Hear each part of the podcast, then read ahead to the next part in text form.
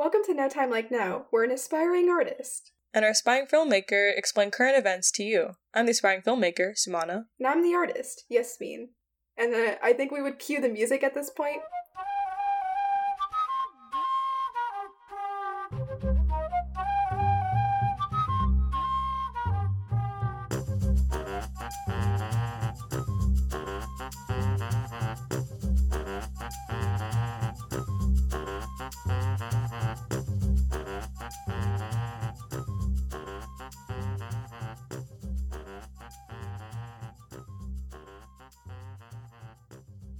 Found this. I don't know if I still have it.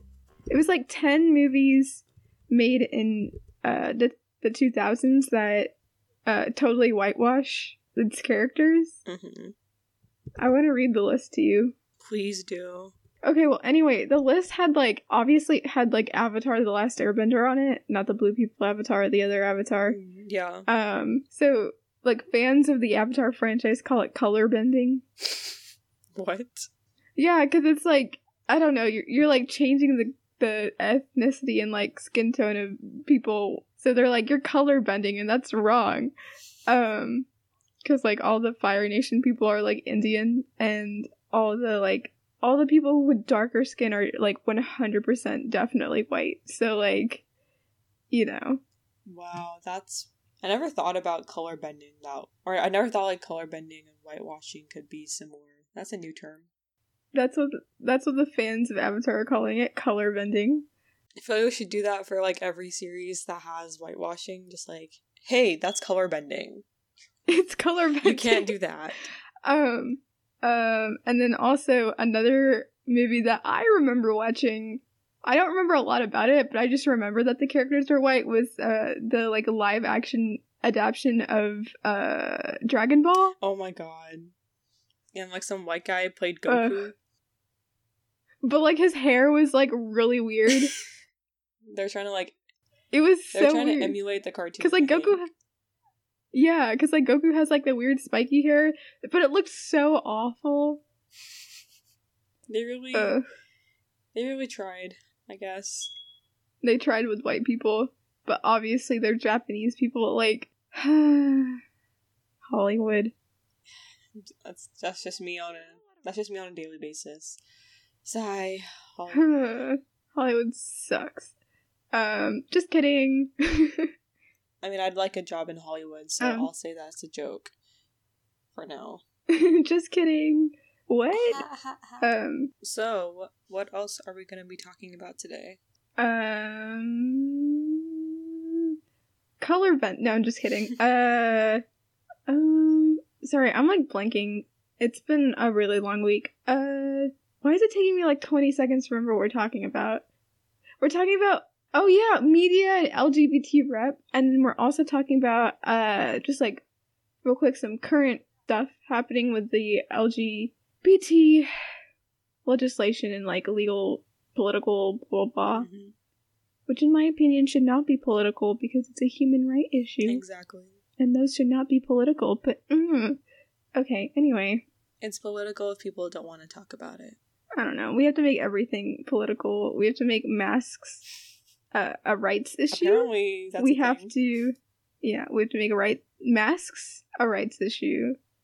We gotta we gotta make coronavirus fake. Oh my god it's so depressing. Did you see um trevor noah on instagram? Like he was like congrats everybody. We flattened the curve. And it was like we're like leagues above everybody else in coronavirus cases. And at the very end of the chart it just shoots up which hence all the like rising cases Mhm. What's more depressing is seeing people argue about their right to wear a mask. And yeah just like, like so I'm just like, well, you have a right to not be stupid, but I guess it's too late for that. Sumana laying down the I don't know. You're laying you're laying down the the, the I don't know. I, I'm so brain dead right now, bro. Just say, boom, roasted. Boom roasted. That's pretty good. What have you been doing? Um, nothing much. Oh, the oh the other day I went thrift shopping, so that was fun. I'm still not allowed to leave my house by myself. So I'm sorry about that. I'm sorry if I'm like rubbing this in your face that I can like go to places, but I feel like it's better that you stay home anyway. Yeah, it's whatever. I mean, it's not. It's like I have Amazon, so Jeff Bezos, take my money. I know you're an awful person, but like, here, I I don't know what else to do, man. We're in a situation where we have to succumb to Amazon. But al- also shout out Yeah. to the uh, tire- tirelessly working postmen and postwomen and other post people during this time that, that are just, you know, post human. post humans, yes.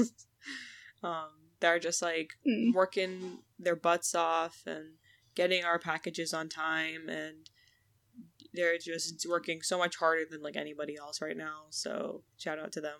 Yeah, I'm really surprised because, um, especially for Amazon, my deliveries come.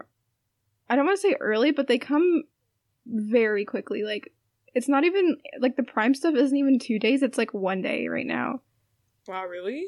or like, yeah, it's like less than 24 hours, and I get my stuff, which is it, traditionally I feel like it's like a two day kind of thing. So yeah, I guess I don't know. Amazon's been busy. Yeah, they really have. They don't want to lose any customers. But on the other hand, the USPS people, like, since I sent those buttons out, a lot of people never got their buttons, so I'm just like reshipping out new ones. Big sad energy. Wow. But there, you know what? It's probably like, it's fine. Some people have gotten them, but it's been like two weeks, and some other people haven't gotten them. So But how how far Oh. has um someone ordered a button? hold on. Uh, I think Puerto Rico. Oh wow, that's pretty. That's pretty good. Yeah, that's pretty cool. Uh, most of them are te- in the Texas, in the state of Texas, but a lot of people outside of Texas as well have ordered buttons. Like, uh, quite a few from California. You have other states as well. Like maybe five people from Canada, and then one from uh, Puerto Rico. One person from England tried to buy my buttons, but I was like, overseas shipping that's not domestic is uh, is like hella expensive. Mhm. So I'm sorry, I can't do that. Yeah, and like your buttons cost like what three dollars? Yeah. That's like including shipping. So like you know, when I do all the calculations and when I like when I donated it, I had to take about a hundred dollars out of whatever profit I received because that was to pay for the cost of shipping. Wow, shipping's a bee. So, yeah. touch. it really is. I tried to ship a package the other day, and it came and it was like a small box and a tube, and it came out to be like thirty dollars for postage, and I was like, "Are you kidding?" Oh my me?" god. Wait, what did you ship? It was like a it was like a it's a gift for one of my friends. And it was like a tiny box. It was like two pounds. And then like a tube that was like six ounces.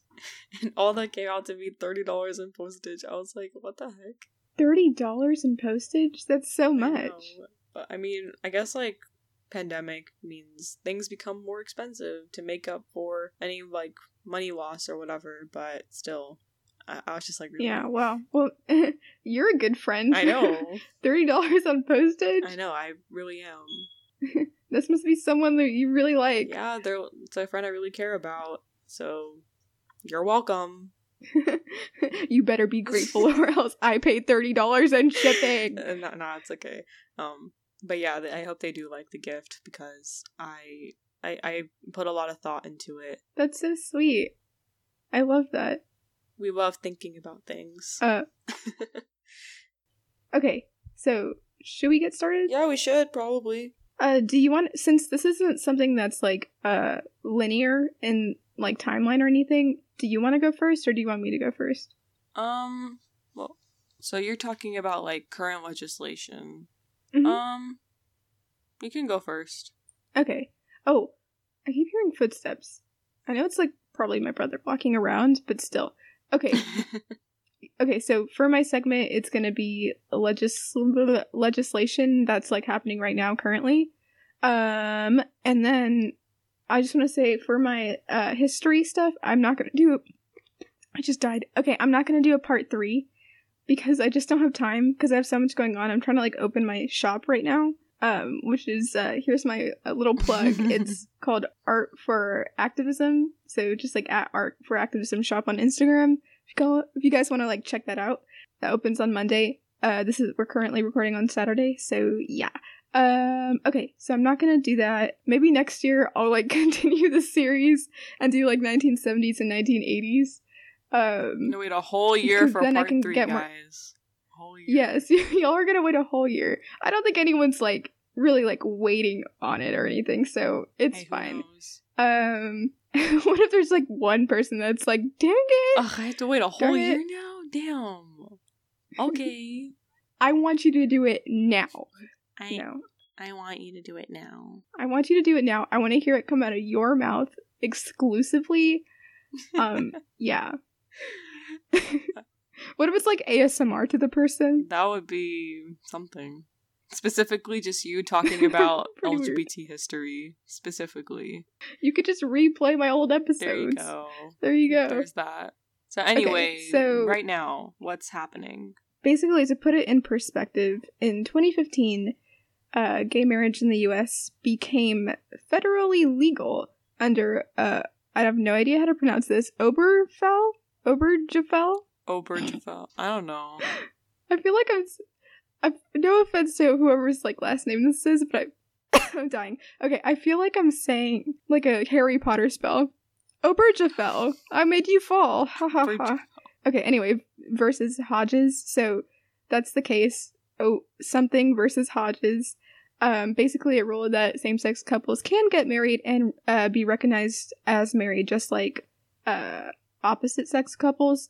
And this is because of the Due Process Clause and Equal Protection Clause, which are uh, both clauses under the 14th Amendment.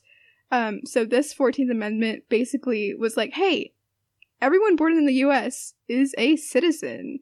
And that means if you are a citizen, you get equal protection from crap. Uh, okay. So the two clauses, due process clause and equal protection clause. So the due process clause basically is uh, no state should shall make or enforce any law which shall abridge, which means like shorten the privileges or immunities of uh, citizens in the United States, and a state cannot deprive any person of life, liberty, or property without due process of law, and it can't deny anyone uh, equal protection of laws. Mhm. Um, so yeah, that's the T. That's the due process clause. So in this case, basically there was like 14 same-sex couples and then there was two men who like their partners had passed away but they were still petitioning um so they petitioned the court uh and they're basically like, "Hey, Michigan, Ohio, Kentucky, Ten- Tennessee, all those states they're infringing on our rights cuz they're not letting us get married." Um so at the time, uh, actually, the majority of states had legalized same-sex marriage. So basically, um, some states are just haven't, and so by making it a federal decision, then it just like mandates that all states have to have this legislation in place. So it, of course, uh, it rules in their favor, and basically one of the justices or like judges, uh, Justice Kennedy, wrote for the majority on the case and basically stated that uh, as some of the petitioners in these cases demonstrate, marriage embodies a love that may endure even past hello. Okay. May endure even Ugh. past hello. Yeah, sorry. Uh, marriage embodies a love that may endure even past death. It would misunderstand these men and women to say that they dis- disrespect the idea of marriage. Their plea is that they do respect it, respect it so deeply they seek to find its fulfillment for themselves. That's the their opinion for the majority. So yeah, Thank you, Justice Kennedy. I read that so horribly. Um, I thought it was a really sweet, you know, piece of writing, but then I just butchered it right now. So I, yeah, we got the. I think we Sorry, got the Justice. Kennedy. But uh, thank you, Justice Kennedy, for ruling for the majority and for you know causing this uh, this uh piece of legislation to be pushed. yes, for real. I think a lot of people who live in America or like have seen this happen in America with uh this uh court case. A lot of people I think assume like that's it, like we're done, like yay, now like everybody has rights, but that's not really the case. Like while this court case was really important, I actually think that like there's still so much to be done and like so much so many more like rights to to gain for the LGBT community. So the battle is not over. Mhm. for sure. So, because I see a lot of like, while I was looking at history, a lot of timelines, and it was like it just stops at this like 2015 case. And I, that's definitely not the case. There's definitely a lot more to be done. One thing that's happening right now is the Equality Act. Um, basically, this would provide consistent and explicit non discrimination protections for people like LGBTQ people across like all sorts of, uh, you know, ordeals. So, uh, employment, housing, credit, education, uh, just like hanging out in public spaces. Like, you just can't discriminate. So it would basically it pulls from the Civil Rights Act of 1964 and like other laws too. And basically it would amend those laws or like those acts and stuff. Um because do you remember the Civil Rights Act of 1964 we talked about that where it was like you can't discriminate on the base of uh, uh race uh and like sex and stuff like yep. that. Uh, basically, this reinforces that, but for sexual orientation and um, gender identity. So this actually passed in the House by a bipartisan vote of 236 to 173 on May 17, 2019. So it should be making its way to the well, actually I'm not sure. I would think it would be making its way to the to the Senate, but I don't know because actually on June 15th, the Supreme Court ruled in um, I'm going to butcher this again, Bostock versus Clayton County that you know, the Civil Rights Act of 1964 protects gay and transgender workers from workplace discrimination. So before this ruling, I guess like the Democrats in the in the in Congress were trying to already get like an Equality Act passed, but then this ruling happened, so I don't know what the status is on that Equality Act. But basically, it protects gay and transgender workers from discrimination in the workplace, and I I guess like discrimination overall because some states obviously have laws against that, but so, like I think 30 plus states had no uh, set legislation in place for uh, discrimination against gay and transgender workers. And I, I would think especially transgender workers. Mm. Man, transgender and transsexual people really are really not having a good time right now. I think this is a really big this is a huge landmark for um like transgender maybe gender fluid, non-binary, like anyone who associates with like some sort of non-traditional gender mm-hmm. identity. Mm-hmm. Uh, I think that this case really helps them because like I'm sure people were discriminated against because of like like their gender identity. Like basically the Supreme Court case, there was like three incidences that kind of made up the court case. So uh, in so Clayton County in Virginia, in Georgia, Virginia, in Georgia, they fired uh, Gerald Bostock because he started participating in like a gay softball league. Um, and so they just fired him. Um, I yeah. I think he worked for like he was a a government employee probably. Uh, Altitude Express fired Donald Zarda after he mentioned being gay, so that was another thing. A funeral home company fired Aimee Stephens because she said she planned to like live and work full time as a woman. I believe she was transgender each employee they sued at each of the um you know each place where they worked and they were basically like you're discriminating based on the basis of sex under title 7 of the civil rights act of 1964 because title 7 it makes it unlawful for a- an employer to like refuse to hire or like fire any individual on the basis of race color religion sex or national origin. So 1964 civil rights act Woo. Um, I have a quote here that's like anti this ruling, and like I don't know, it's just really stupid. Let's hear it. Redefining sex to mean gender identity will create chaos and enormous unfairness for women and girls in athletics, women's shelters, and many other contexts. Civil rights laws that use the word sex were put in place to protect equal opportunities for women, and that's by John Bursch of the Alliance Defending Freedom. I really hate this justification, and I think J.K. Rowling uses uses it oh too, oh which God. is basically like if we basically this this idea of thinking is if we accept this idea idea of gender uh, fluidity and like gender as a construct, rights for women uh, are now meaningless. Which is you can't. It's not an either or kind of thing. Like yeah, the fight for women's rights still exists, but so can the fight for uh, gender identity. Like it, do- it doesn't make any sense. Yeah, and, and Like they're they're not mutually exclusive. It's not an either or. yeah, you know? why can't we have both? And also, this person who's speaking isn't even a woman, so yeah, What- what do they have to say exactly. Like it? who are you? Who are you, John? John Bursch. John Bursch. Ugh, you're not even a lady. exactly and and i mean like that's not necessarily what people are trying to say with like like, like sex is like sex is being redefined as gender identity because sex and gender are two separate things. Sex is what you are assi- is like what um, gender binary you're assigned at at birth and gender is what identity you take on. Like whether you want to be whether you um your gender is a, like a man or a woman like that's what you see that's what you identify as. That's that's the difference between it. I learned this in ap psych. Like that's the difference so sex so sex is more biological and gender is more like up to you like how you want to present yourself so Like psychological. i, I guess in a way that i guess that'll be the best way to put it I mean, I think like just because you can like denounce the idea of being male or female or change from male to female or female to male, that doesn't that doesn't put down, you know, this or that doesn't um hinder the fight for equality that women have. Like it, there's no correlation and that doesn't that doesn't just shatter our idea of gender and that that doesn't mean that I like that doesn't mean technically that I'm not something or that you're not something just because other people pref- I don't know. Like I don't even know what I'm trying to say. I think you understand, but like Jesus Christ, it just doesn't make any sense. No, no, no, I get what you're saying. Yeah.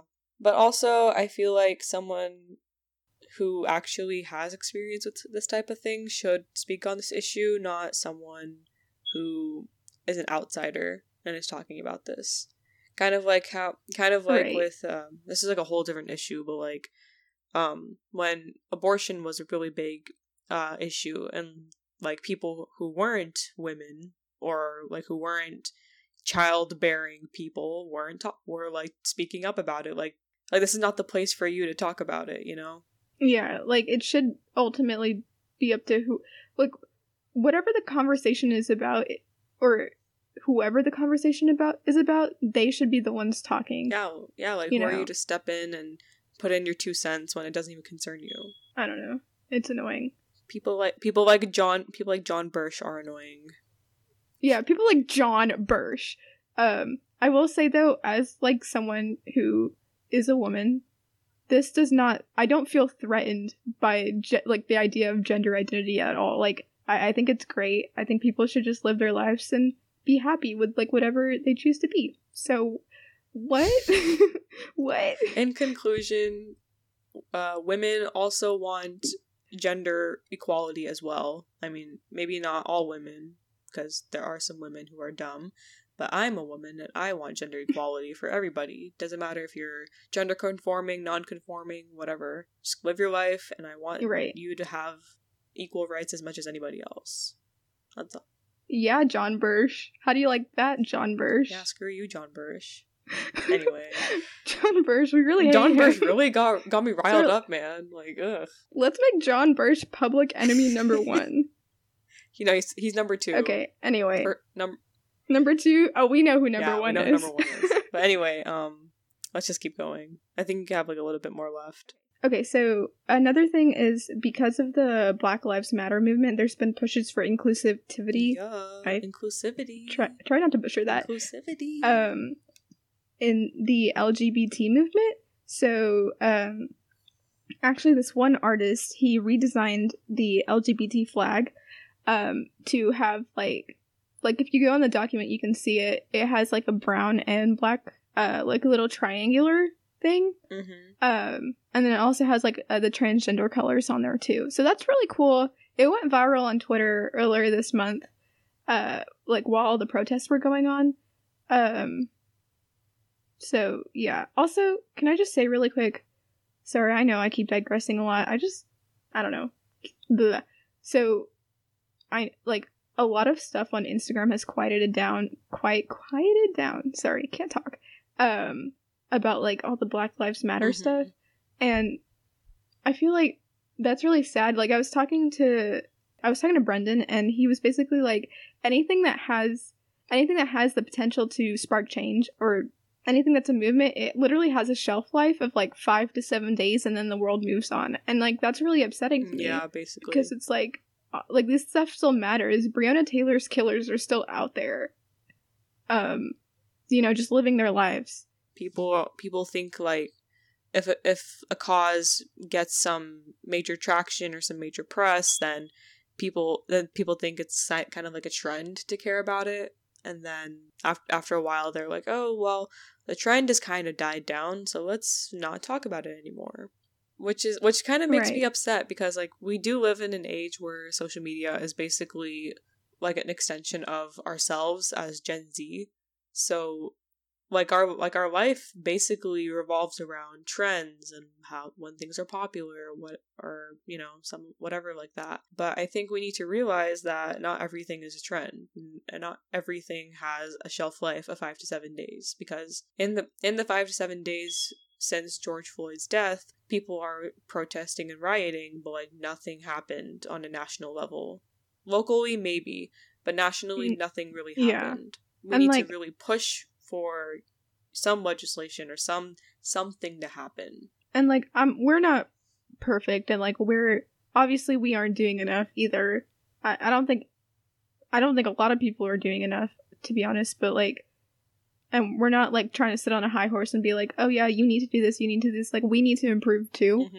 But I don't know, it's just frustrating cuz like cuz obviously this stuff is still going to happen and because the media isn't covering it as much you know, it's not going to gain traction. People are still going to get hurt and all of this stuff. I don't know. Like, I don't know. If you're just someone who wants to make a difference, like, just like one more repost or one more petition to sign, one more protest, something like that. I don't know, tiny donation, you know. Yeah, like people got to do your part. It'll make a big difference. Yeah. And like signing petitions doesn't cost anything either, so. Signing petitions is easy money now. Mm-hmm. Imagine if like signing petitions like had to be just like you had to like handwrite and stuff like that. And it was like a paper that just people started passing around like the, the number one way to get coronavirus. oh yeah, for sure. That I'm I'm also like that's um, just like so much work. Like Yeah. Man. How much postage was gonna be on that? like a, like three thousand dollars probably. Got thirty dollars. It's just like covered in stamps because each person just has to mail it to the next person. Dang. I don't even want to think about that. Ugh. Um. um. Okay. Anyway, um, I'm done. So let's go to your segment. I'm really excited about this. All right. Well, now you guys can take a break from listening to Yasmin all the time because I'm here now. Yeah. I'm sorry. no, it's okay. Sumana's probably got a better voice than me too. Nah. I like I get too excited and then I talk too fast. Nah, I mean th- this this subject is something that I'm like personally I'm very passionate about because um, representation in media is something that I really strive for personally. Um, because I'm because I am mm-hmm. a minority where like I'm a woman who is a person of color and also who is a religious minority as well, and especially in the mm-hmm. Western uh, Western air region, whatever. Yeah. So I, I the, Western hemisphere. Western hemisphere. Yeah, let's go with that. Yeah. So this is something that I really want to. Um, I really want things to get better. So with representation in general, but right now we're talking about LGBT representation, which is still a, which is still very very very very very underperformed and underdeveloped. So we're going to talk about how underdeveloped mm-hmm. it is. All right, so this is from the GLAAD the GLAAD where we are in media report. Um, I am gonna I'm gonna talk about two reports in particular. One is from 2017, and one is from the most recent one, 2019 to uh, 2020. And there's a very big difference between these two years. Um, like like big, small. You guys can uh, figure it out for yourselves. But uh, in 2017, out of 109 films released that year, 14 films contained queer characters and that's about 12.8% of all the films. And that's a 5.6% decre- decrease from 2016, which had huh. 23 films with queer characters. Also, gay men were the most prominently shown shown part of the part, I guess, of our group of um, the LGBT spectrum that were shown in mainstream media, and they were they accounted for 64% of LGBT representation. The, and lesbians came in second with 36%, and bisexual characters came in third with 14%. And sadly, there was zero representation of trans and non binary Oh, no. characters. So, In 2017? yeah, 2017. 2017. So, it's a little, little upsetting. Aw. Um, and then 7, 71% of queer characters in 2017 films were men, 24% were women. So, uh, gay men are still the. So, gay men um, were the majority of mainstream LGBT representation because gay men is kind of like. I, I guess.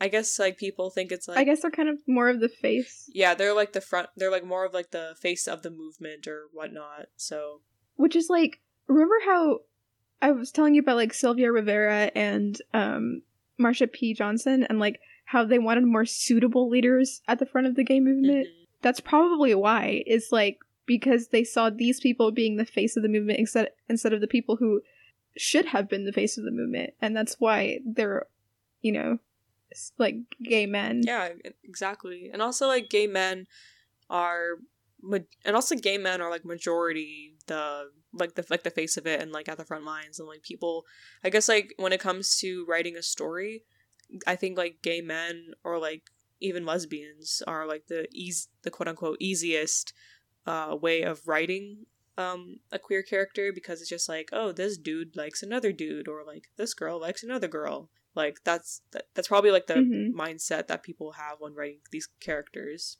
and also keep in mind that a lot of Right. current a lot of writers in Hollywood right now are mo- most likely going to be straight cisgender people so they're not really going to know the deep the deep thoughts that go into that you know goes through a gay person's mind about their se- what they think about their sexuality or like if they're into somebody or whatever so but we'll get into Right. that later on let me just go through some more stats here I am glad there is some representation though, because you know they deserve it. yeah we'll, we'll take the representation we can get but uh anyway we Right. want we want better representation we want we more. want more so anyway um and then 57 so this is now we're going to go into uh, racial diversity 50 57% of queer characters were black latinx or p or pe- person of co- or people of color uh, which is a little bit more majority than white queer characters compared to 20% That's really interesting. yeah, compared to 20% in 2016 and 25.5% in 2015. So there's a very big jump uh, in between 2016 and 2017 from 20% to 57%. So that's pretty crazy. Um. I wonder how that happened. I don't know. I guess like 2017, people started to realize wait a minute, people of color can also be gay. What? what? That- that's a thing? Yeah, you, you know. I'm sorry, really quick. I, you know that you know that scene of like when Thor drinks um coffee and he's like, "I like this more. Give me more," and he like throws Yeah. the cup uh, on the ground. That's me with like representation. Give me more. No, also no, like Okay, I'm also sorry, like in continue. the Marvel fandom, there's like a there's like a lot of lesbian Marvel fans, and they like to think that Thor is their um is their like lesbian fighter, or or like he he's like he's like What? I want lesbian rights type of type of guy. I feel like he would totally be. Yeah, that, he he would be honestly. He would he would have probably made gay gay marriage legal in Asgard before we they did on Earth. Let's be real. I digress. so anyway, back in 2017, um, 43% of queer characters were white, 28.5% were black, and 28.5% were Latinx. So no Asian representation there. That that kind of sucks. Yeah, Asians can't be gay. Yeah. Asians can't be not Asians allowed. can't be gay. Like that's like illegal in their culture or whatever. Well, you know, there's just like how, just like how you know, like in Christianity, people say being gay is a sin, and yet we see a lot of Chris- Christians who are gay or like they grew up Christian, they realized that they were gay or whatever. You know, so that's Sumana, being Gaysian is not allowed. It doesn't exist. Gaysians are not real. Gaysians are a myth. No, that's not true. Gaysians are a myth. They're they're like the Loch Ness. Next on Myths and They're like Legends. the Loch Ness monster or something. No. nah, no, bro. they're like they're like the Mothman. the moth they're the Mothmen of the LGBT community. There's like monster hunters like looking for the Gatians. They're like, where are the Gatians? Where's the Gatians in these movies? Why why are there no Gatians in movies? Guys, we need more. yeah, hopefully rats. that'll change in the future. Um, but yeah. Anyway, I digress. Uh, so this is the last thing to kind of round out the 2017 stats. In so in 2017, sci-fi, fantasy, and horror movies had the most inclusivity, which was six, and that accounted for six out of 47 films in that genre. And then comedies, uh, This doesn't sound very inclusive. and then comedies, then comedies came in second with five films, dramas with two films, and animated family films or animated and family film because that was just one film. All of them had some sort of inclusivity with uh, LGBT representation. So, uh, and something I want to point out with sci-fi and fantasy type of things is that like the way I see it is how how like writers write queer characters is that they just kind of make it seem like it's part of the that world that like you know it's okay to be gay in that world which i think is There's no religious consequence or in any way. yeah there's no like religious or social consequence of that which i think is really great which i Me but i hope that we also push this forward in uh realistic fiction type of movies as well so but yes Mhm. i love me some sci-fi and fantasy as well so you go sci-fi fantasy writers all right so that's it for 2017 in 2019 2020 um i don't have as many stats for like characters and such but i do but i do have some stats about like streaming sites uh, versus broadcast Let's yeah, hear it. so um, 10.2% of characters in primetime television identified as LGBTQ+, plus,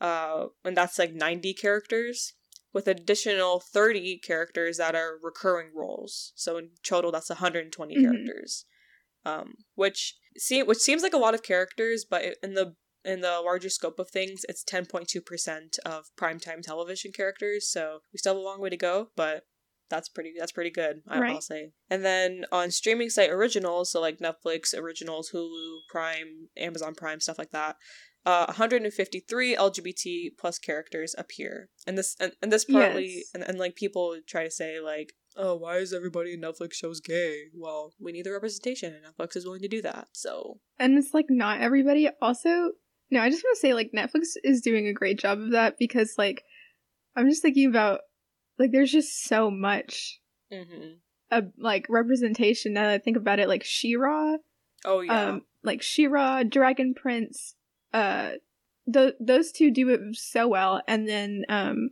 what's like another show that has um there's um uh, okay there's this one show where the girl has telekinesis um she likes her Stranger best Things? friend I-, I forgot what the no there's two shows with girls with telekinesis Oh, oh, oh, my god are on you talking Netflix. about i'm not okay with this oh okay. Yes, yes, that one. So like there's representation there.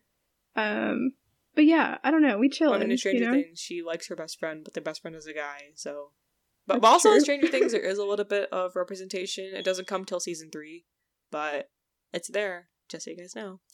But anyway, Wait, really? I don't remember.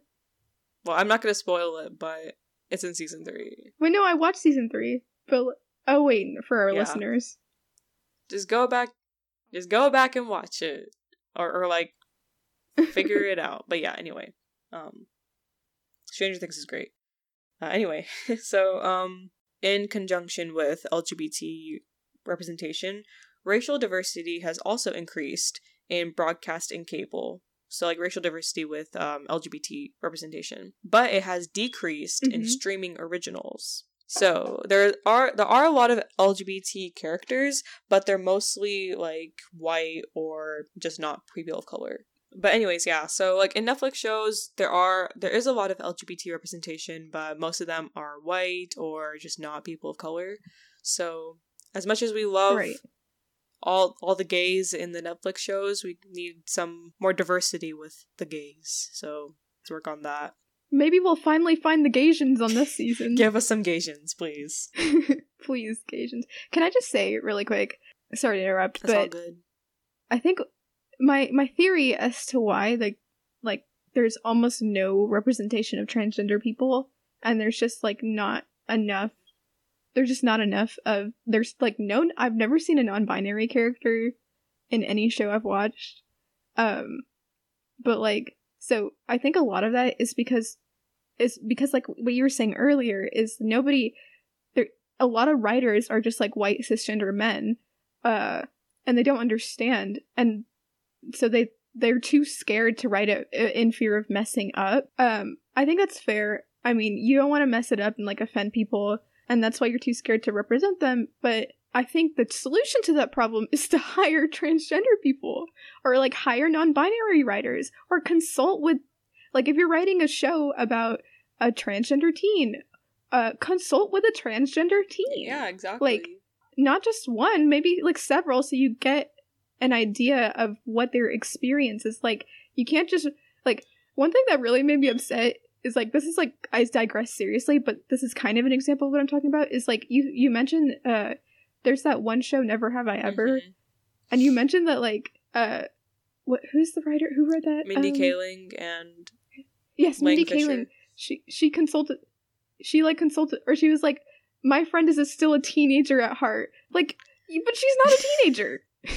you guys grew up in a completely different environment. You have no idea what the, what the te- what the Indian teenage experience is like. Well, I mean, when I did watch the show, like personally, I couldn't relate to it, but I can see how other Indian teens can relate to it. But like in the grand scheme of things, like the way the like high school life is depicted, like it's not really current with what's happening right now. So No, yeah, the people still think high school is like the 80s, where like everyone, which is it's, it's, like everyone not. cares about you or whatever. It's like no, no one gives a shit about Yeah. you. Nobody gives a crap. Everybody just wants to take their AP classes and, you know, get first place in their clubs or whatever. yeah, exactly. And you know, the the most drama we have is like cheating drama. Like They cheated on a test. They, they like cheated on a test or something. what's like a typical Indian name? Um, Raj. Ra- Raj pulled a Mission Impossible and snuck into the teacher's room to get the test answers or No, actually, I know. I know that Hasan Minhaj said that he did that when he was in school. So oh my yeah, so god that's really a thing. yeah So, anyways, um, that's enough of my statistics there. Now we're gonna talk about um. Now we're gonna talk about the objective opinion on representation. So, something I found. Wait object objective opinion Okay, maybe that maybe that's not the word I'm looking for, but subjective opinion yeah, that's what it is. I don't know. What I thought of it. because i got really confused i was like you, you can't have an opinion that's like objective Yeah, I don't know. Maybe I I can't English right now. It's it's been a while. Anyway, none of us can uh summer is like summer's been going on technically for like four months for me Yes, so exactly.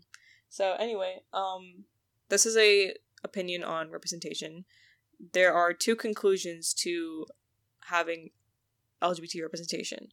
There is ex- so there is exposure to homosexual characters can lead to increased acceptance, or homosexual characters will serve to reaffirm negative stereotypes with stereotyped identification, which is the idea that cognitively and emotionally Identifying with fictional characters can increase acceptance of minorities while reinforcing implicit stereotypes about, how they look, act, and talk. So, which is something that is definitely prevalent with LGBT characters. You know, if you guys like watch shows, um, gay men are portrayed as quote promiscuous, flashy, flamboyant, and bold. Lesbians are kind of the opposite. Um, bisexuals and transgender people are usually depicted as moral as quote morally corrupt or mentally unstable or they just like don't exist what at all they don't exist like Oh my gosh, did they go to did, did they also become the Gaysians? just like asians bisexuals and transgender people don't exist as well so there's that they don't exist. They're a conspiracy. it's a conspiracy you can't think of yourself as a gender that's not yours or just like don't have a gender you also can't like both genders at the same time what It's like it's like communism. It's bad. and gays were also associated with communism wow this makes so much sense Full circle. and anyway, um, yeah, and also with stereotypes, they tend to make light of these groups, so like people don't take gays and and like people in this community seriously. And also, LGBTQ families are rarely portrayed portrayed in media because society. Th- because society equates sexual orientation to the ability to reproduce. And also, it's rare to see Mhm. a LGBTQ main character. LGBT characters are usually a stereotyped support character, or they're um, like a victim or the villain in a story. I think that's especially true for like sorry to interrupt again. Um like especially in I think fantasy or sci-fi stories or something like that.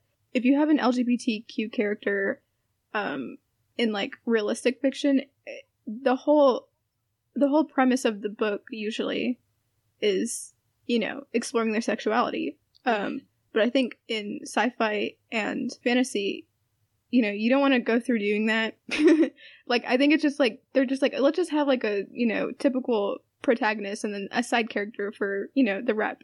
I feel like we should see more LGBTQ main characters in like fantasy or sci fi. I don't know. I feel like that's definitely where we don't see a lot of them. I feel like that's definitely where we see a lot of side characters. So I think I don't know. It'd be cool to like see to like mix it up and see more like heroes that are I don't know LGBTQ Oh yeah, for sure. and and also like people of color like POCs. Like there's always like the sidekick Mhm. POC, but like what about the main character POC? Yeah, what's up with that, what? man? How come don't What- what's exist? up with that? Just like we're we're just like Gaysians. Like we don't have we don't have a purpose to the story besides just being a sidekick. Like, come on, people.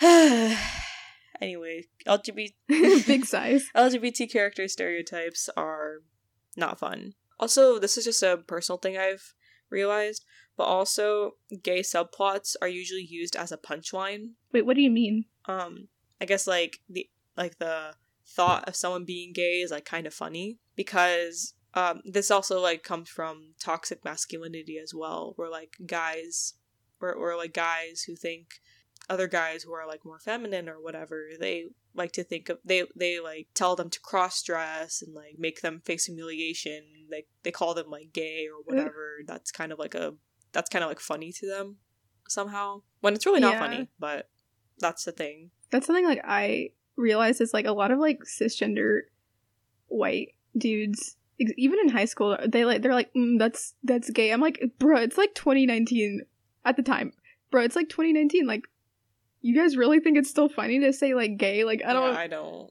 what You, they're they're just i immature. don't know it's it's still so point. it's so prevalent in our culture still and i think that's it's so outdated i, I was surprised like because i don't have a lot of cisgender straight male friends to be honest but like the fact that that's still like supposed to be like a joke or an insult or something is like kind of crazy to me To that, I say, if you are a if you are a cisgender dude out there who thinks that gay is still funny, you might want to reevaluate your humor a little bit because it's not. you might want to read up a little bit but yeah, exactly.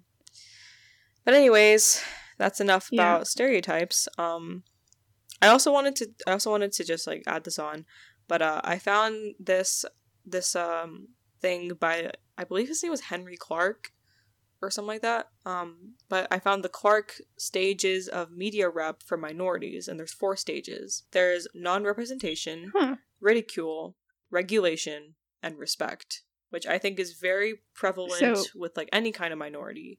Um, but with LGBT minor- minorities in general, that's that seems to be very prevalent. wait so this is like a time like this is basically the timeline of like how they treat any minority in uh in media Yeah. Non-representation, that could be like, well, gay people don't exist. Ridicule, using them as a punchline. Regulation, taking things a little ser- taking them a little more seriously. Respect, ha- having gay characters in the story without any ridicule or any like stereotypes or whatever. So we're almost we're almost to regulation and respect. Or regulation, we're still in that stage. I think I think this is like a really nice model because I think it shows what happened with black representation as well. Like definitely there was like non-representation and then definitely ridicule. I think we're maybe between regulation and respect right now. But yeah. I think right now when it comes to any minority, we're just like regulation, respect. We're kind of past ridicule. Some Right. parts we're not, but we're kind of past it. All right. All right. Now the biggest part of the segment, we're going to talk about queer baiting and why it's Oh bad. no. Because people don't understand why it's bad, or what, or they don't know what queer Yeah. baiting is, which I will explain to you right now. Please spill So all the queer baiting tea. is a marketing technique for fiction and entertainment in which creators hint at. They hint at, but they don't actually depict same-sex romance or any other LGBTQ representation. And I now I'll give you some examples of. So I, I don't have many. I only have like three examples, but I think these are like very prevalent, and they like basically sum up why it's bad. So personally, I haven't seen Riverdale. I've only seen the first episode. But in the first episode, like there was already something that I felt very uncomfortable with, um, in terms of like how it was queer baiting, and it's the characters Betty and Veronica. They I, they tried out for the cheerleading squad, and then at the end of their tryout, they like made out for a little bit. They kissed, and it was purely for shock factor.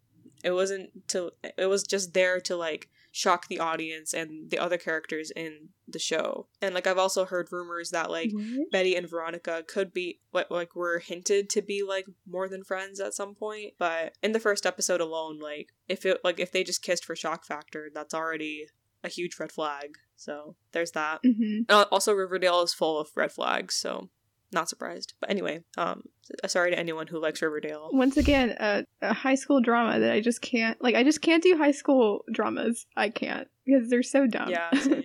I can't sit. I can't sit through more than one episode of Riverdale. Now, and now the next Mhm. example, which I found, like personally, I've watched Voltron up to like season two. After that, I kind of lost interest. I watched Voltron. I watched Voltron up to like season six, and I was like, "This sucks." sorry, sorry, DreamWorks. I mean, well, I quit. It should have ended at Yeah, season I. I quit that series a long time ago. But th- this uh, queer baiting thing in Voltron, I've seen a lot of it because I know a lot of people who watch Voltron and they love it. And then when this happened, they like hated it and like went on like a rampage with the creators. So uh, this example I got from newnownext.com and they kind of explained what the what the problem was. So from the season premiere, I believe this was season seven or season six. It was it was after I stopped watching. It's probably season so- seven. So from the season premiere, we learned that Shiro uh, left his fiance Adam. Uh, by the way, and by the way, Shiro was revealed to be gay with a who had a boyfriend named Adam uh, on Earth before in season like seven. Just so you know, like the series is almost done. There's only like one more season after this. So yeah, um, Adam on Earth before taking off into space with the other Voltron Paladins. Through a series of flashbacks, viewers are given only one scene in which the two are together, despite illusions within the episode that they have been a couple for some time. Though Adam and Shiro were both members of the Galaxy Garrison, the military-like force that protects Earth, the two argue, in parentheses, and break up, and break up, over Shiro's decision to go on one final mission into space. The only other epi- the only other scene that Adam appears in during the show's entirety, which comes later in season 7, is of him dying in the line of duty when the Earth is attacked before Shiro and the Voltron Paladins can return to Earth. There is no scene in which either character explicitly comes out, nor does either man engage in affection or action that will help that will help viewers understand the context of their relationship. So basically, they just showed, Wait. hey, Shiro's gay. Look, he had a boyfriend.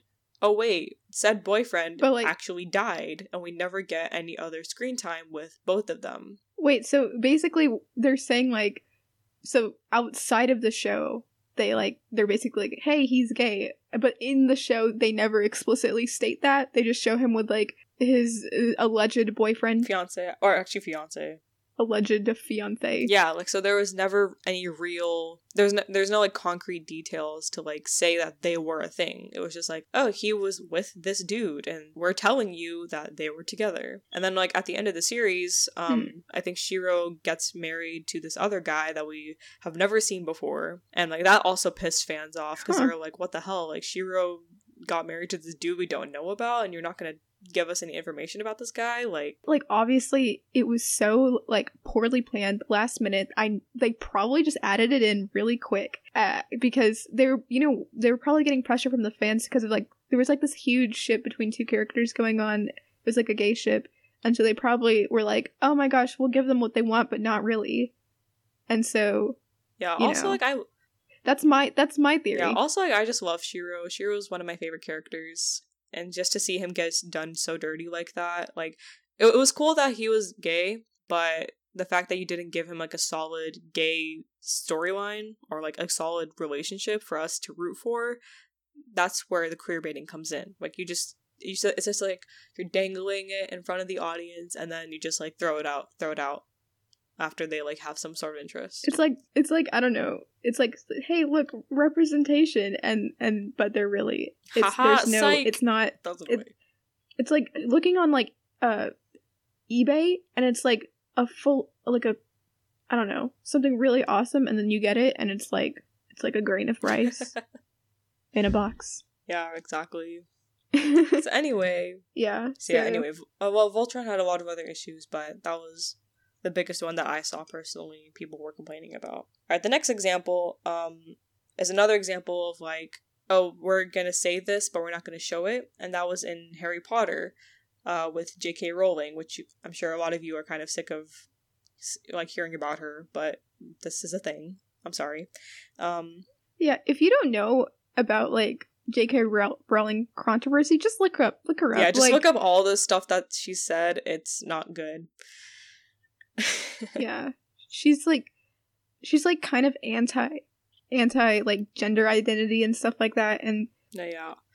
I don't know. It's Yeah, but also, um, kind of disappointing. yeah, it is very disappointing. So I'm very sorry to any Harry Potter fans who are LGBT and they feel betrayed by J.K. Rowling. I'm very sorry to you. I'm not her, but like, I just want to say that. So, um, she previously claimed that Dumbledore was apparently in a sexual relationship with his friend turned enemy Grindelwald, but there is no evidence in the books to back that up. So it's kind of like she's just like talking out of her own butt, uh, talking out of her own ass to kind of like put that on there. basically like, yeah, Dumbledore's gay, but we're not going to show you anything in the books or the movies. Yeah, it's it's kind of like an after the fact, like oh by the way, he's actually gay, and since I'm It's a la- it really is a last ditch marketing. yeah, like since. I'm the since I'm the author, I'm just gonna add this thing in, and that that's that, and I'm just like no no J.K. That's not how you do it. You know what else though? I'm gonna add in um Harry Potter was actually Gaysian. that would have been the last straw. Like listen listen J.K. I would have been like, I'm burning these you books. know what now. J.K. Screw you and your books. I never read them anyway. But anyway, Oh, did you really I only not? read the first book, but I've seen all the oh no, I've seen all the movies though, and the movies were pretty good. But the book, It's not the same. oh, okay, but the movies are better than the books though. I'm just gonna say. I, I never read the books, but Okay. the movies are better. For shame. I'm just kidding. It's fine. It's not that okay, deep. Percy Jackson was pretty yeah, cool. Percy you know? Jackson was my life. Percy Jackson was my book series of choice. So, and by by the way, by the way, read all of Rick Riordan's books because he actually does LGBT representation really well. So, Really? yeah, Magnus Chase. That's Magnus cool. Chase. He's got not only LGBT characters, but there's a side character who is a hijabi, and she kicks ass, and I love her. I'm, that's so exciting. I'm glad. It's like the first hijabi in a, like a fantasy novel that I've like heard of. Yes. So go so go read Magnus Chase because it's great. All right, and now the last thing. Um, this isn't really queer baiting, but I thought it would be good to bring it bring it up, and that is Legend of Korra. Um, Korrasami was heavily implied at the end, and it wasn't confirmed until after the series ended, or and also in the following graphic novels. Um, it wasn't it wasn't necessarily queer Mhm. baiting because it was like at the end of the series. They just kind of put that in there. Um, because if it was queer baiting, then it would have continued with like you know dangling Korrasami in front of you and then just like saying, "Oh, nope, they're not a thing," but they are a thing. So that's cool. Um, I it just wasn't this. It just wasn't executed the way that fans wanted it to. Like it was like it was cool that they had it Yeah. in there. It just like it could have been done better. Oh, go ahead. Uh, I was just gonna say like not that I don't love Korrasami. I think it's I think they're adorable. I just hope I just wish they got more screen screen time with them together. There was like really subtle buildup throughout that entire season.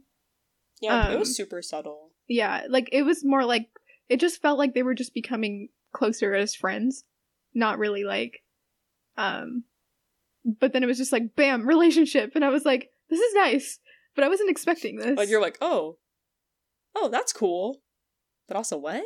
but really they are. They're the best girls. I love Yeah, them. I really hope. I really hope like. Oh wait, no, there's a graphic novel. I should probably read the graphic novel. I was gonna say like they should make another season, but no, I'll just read the graphic novel. They have several graphic novels.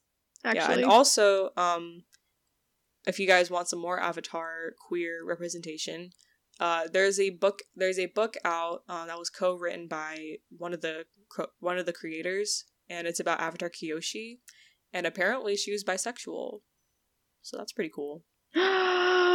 oh my gosh, I want this book. I want it so I, I, actually I actually bought the book on impulse when I heard about that. So if you want yeah, so if you really? want to borrow it, um I would love to give the bisexual part's cool, but just like Avatar Kyoshi in general was like so cool. Like she was so awesome. Like it, it was like great enough that Kyoshi was like this badass, kick-ass Avatar woman, and then on top of that, she had a mm-hmm. girlfriend. Mm-hmm. That's pretty cool. I'm just gonna put that out there. I love that. Now we have to talk about other bad things, which is why is queer baiting harmful? Uh, and most of these points I got from a opinion column on thoughtcatalog.com. So if these so if these points mm-hmm. sound a little too like opinionated, then that's why. Um, these are not my opinions. I, I do like agree with them, but they're not totally my opinions. Because right. I think the author goes into supernatural, so that, that's what I'm trying to say. Like I don't know anything about supernatural. So some of the point. So the first point is it mocks sexuality, particularly bisexuality and homosexuality, um, mm-hmm. because because because it just kind of like makes a mockery of people who are in, in that community you know they're just like oh here's here's like a dude who likes another dude psych they don't like each other suck suck on that lgbt community like that's kind of like what they're trying to do um and then the next point the next point uh it enables teasing so like they kind of like tease it and then it just doesn't follow through okay i actually haven't finished she-ra but based on like spoilers, I, I assume that Catra and Adora like get together or something. I will neither conform nor deny those spoilers.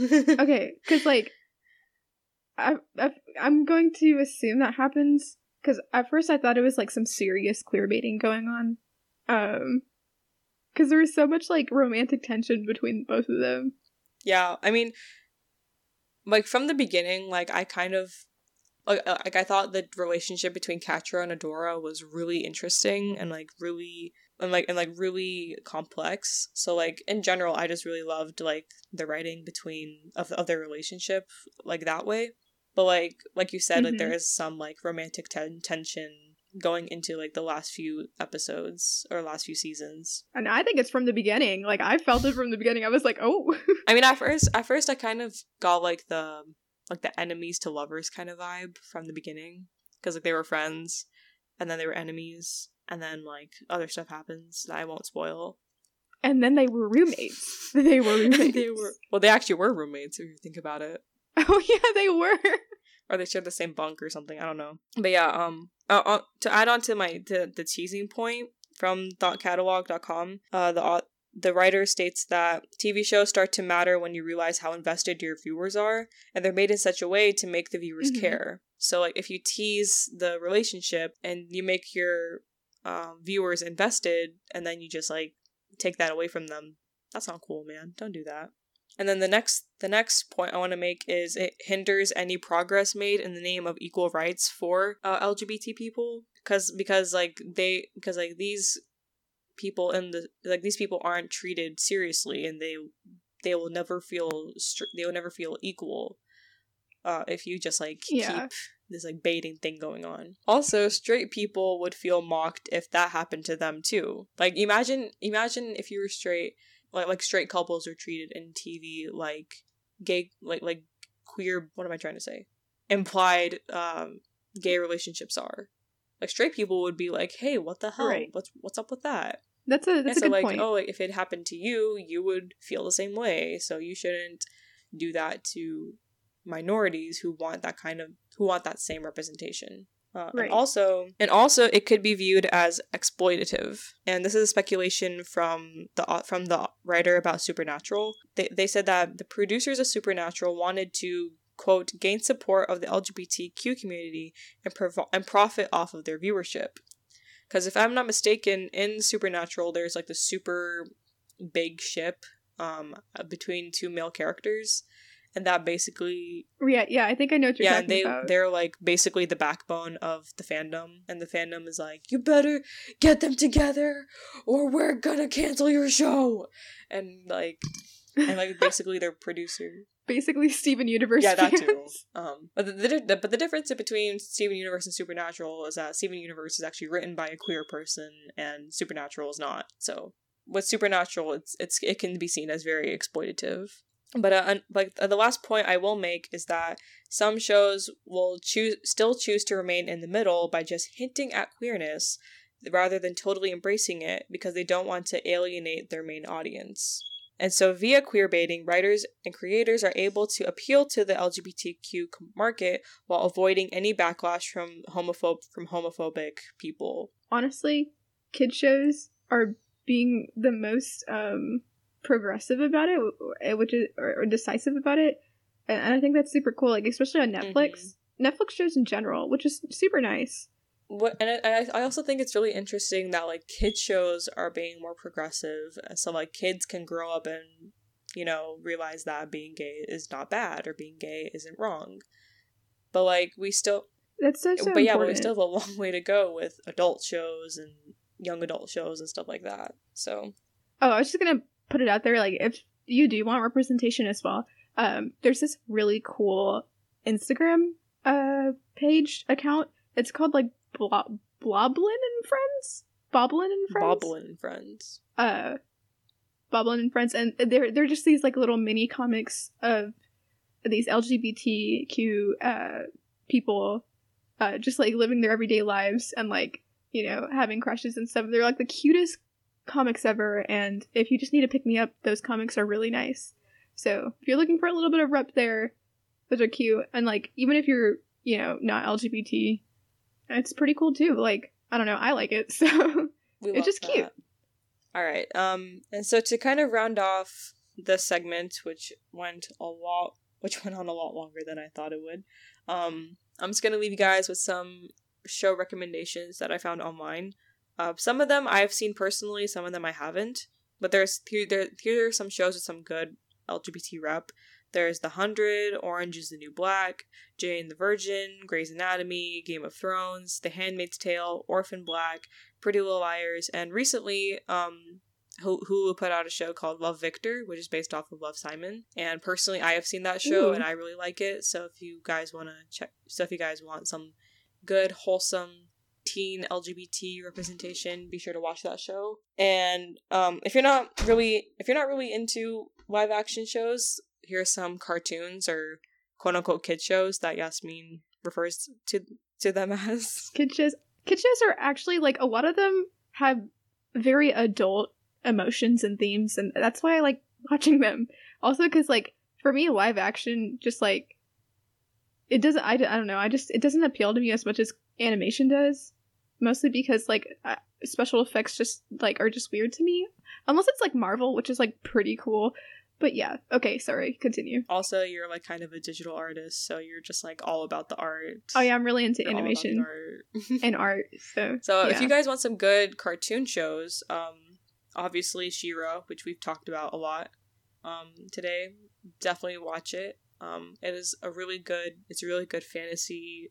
It's a really good fantasy show with a lot of positive LGBT representation. Um, then there's also Steven Universe, which I'm sure many of you guys know is like full chock full of gay characters. So go crazy with that um, Adventure Time. Um, there's also some rep- representation there, and also Adventure Time is just a really cute show in general. So please watch it. And uh, the last one, I'm I just found online, so I'm not I don't really know about this one, but it's The Loud House on on Nickelodeon. I know my brother watches The Loud Mhm. House, but like I don't remember seeing any queer characters in there. So, but apparently they're there, so that's a thing. With that, I- I'm done. That's the tea. I watched like five episodes of Pretty Little Liars. Um, I didn't like it. it was so cheesy. Oh, oh, I mean, yeah. I like I said, I I hate teen dramas. Like they're just so bad. Yeah. Well, well, I mean, with Pretty Little Liars, like it is, you know, I mean, but there is yeah, one of the main characters, like one of the four main characters, she's like dealing she's dealing with a lot of um like feelings with being like gay and I think that's really interesting and it's important to if, you're into that. If you're into the teen dramas that I hate, uh, no no judgment on you like that if that's your thing. Cool. Uh, yeah, I guess Pretty Little Liars is okay for that. Um, also, like Pretty Little Liars was made. Oh, sorry, Pretty Little Liars was made quite a while ago. Uh, so pretty progressive for them. Yeah. You know. Yeah, and also like the actress who plays that character, I forgot the character's name, but um Shay Mitchell, she's like kind of t- The character's name is Maya, I think. Might be wrong. I don't, I don't think it's Maya. It's like Hold on, I need to Okay, now I need to find out what it is. The character's name is Maya, I think. She's like an athlete. She's like the athletic one. Yeah, she is, but like her name I don't think her name is Maya. Um yeah, Shay, Mitch- Shay like, Mitchell's pretty sure Shay Mitchell's the actress. Emily. That's her name. Emily. No, okay, Maya is uh, one of the villains. Or she's like a weird side character that's like kind of a villain, but not There- really. there's definitely a character named Maya. Okay, but I don't anyway, um, yeah. So like Shay Mitchell has like talked about Emily's like struggles with like being gay and like I think like in the first season she had a boyfriend before she broke up with him and then like whatever. Yeah, yeah, So yeah. like I do think like there is like some good there there is like some good um representation of like someone going through like basically like a identity crisis but when it comes to like like like who do I like? Do I like girls? Do I like guys? Like what's going on? yeah, no, there's definitely a lot of And that. also like Pretty Little Liars is just an entertaining show in general to watch cheesy drama and stuff. So go crazy with that. I hate cheesy drama. Maybe you should give it a chance. I like period dramas. I watched like I'm on like season two of Peaky Blinders. I think that's pretty good. You like you like historical stuff? Yeah, I like period dramas. Like I think they're so interesting, especially like 1920s stuff. Yes. The 1920s with the flapper girls and everything else. That's my 1920s voice. I, that's not that good. Anyway, is that it for the episode? uh, that's it for the episode. All right. Um, make sure to uh make sure to like, comment, subscribe, do all that fun stuff. Wait, I, you can't like podcasts. Sorry, I'm in YouTube mode. Um, make sure to comment and subscribe. Share with your friends if you like this. Um, and uh, you can contact us uh for any like corrections, suggestions, questions at uh ntlnpodcast at gmail.com or you can find us on Instagram or Twitter. Um, so yeah, thanks so much for listening, and we'll see you in the next episode, which hopefully will be, I guess, unfortunately, will be about modern genocides. Unfortunately. so it's going to be heavy, but it, it needs to be talked about. So yeah, We'll see you later, guys. Bye.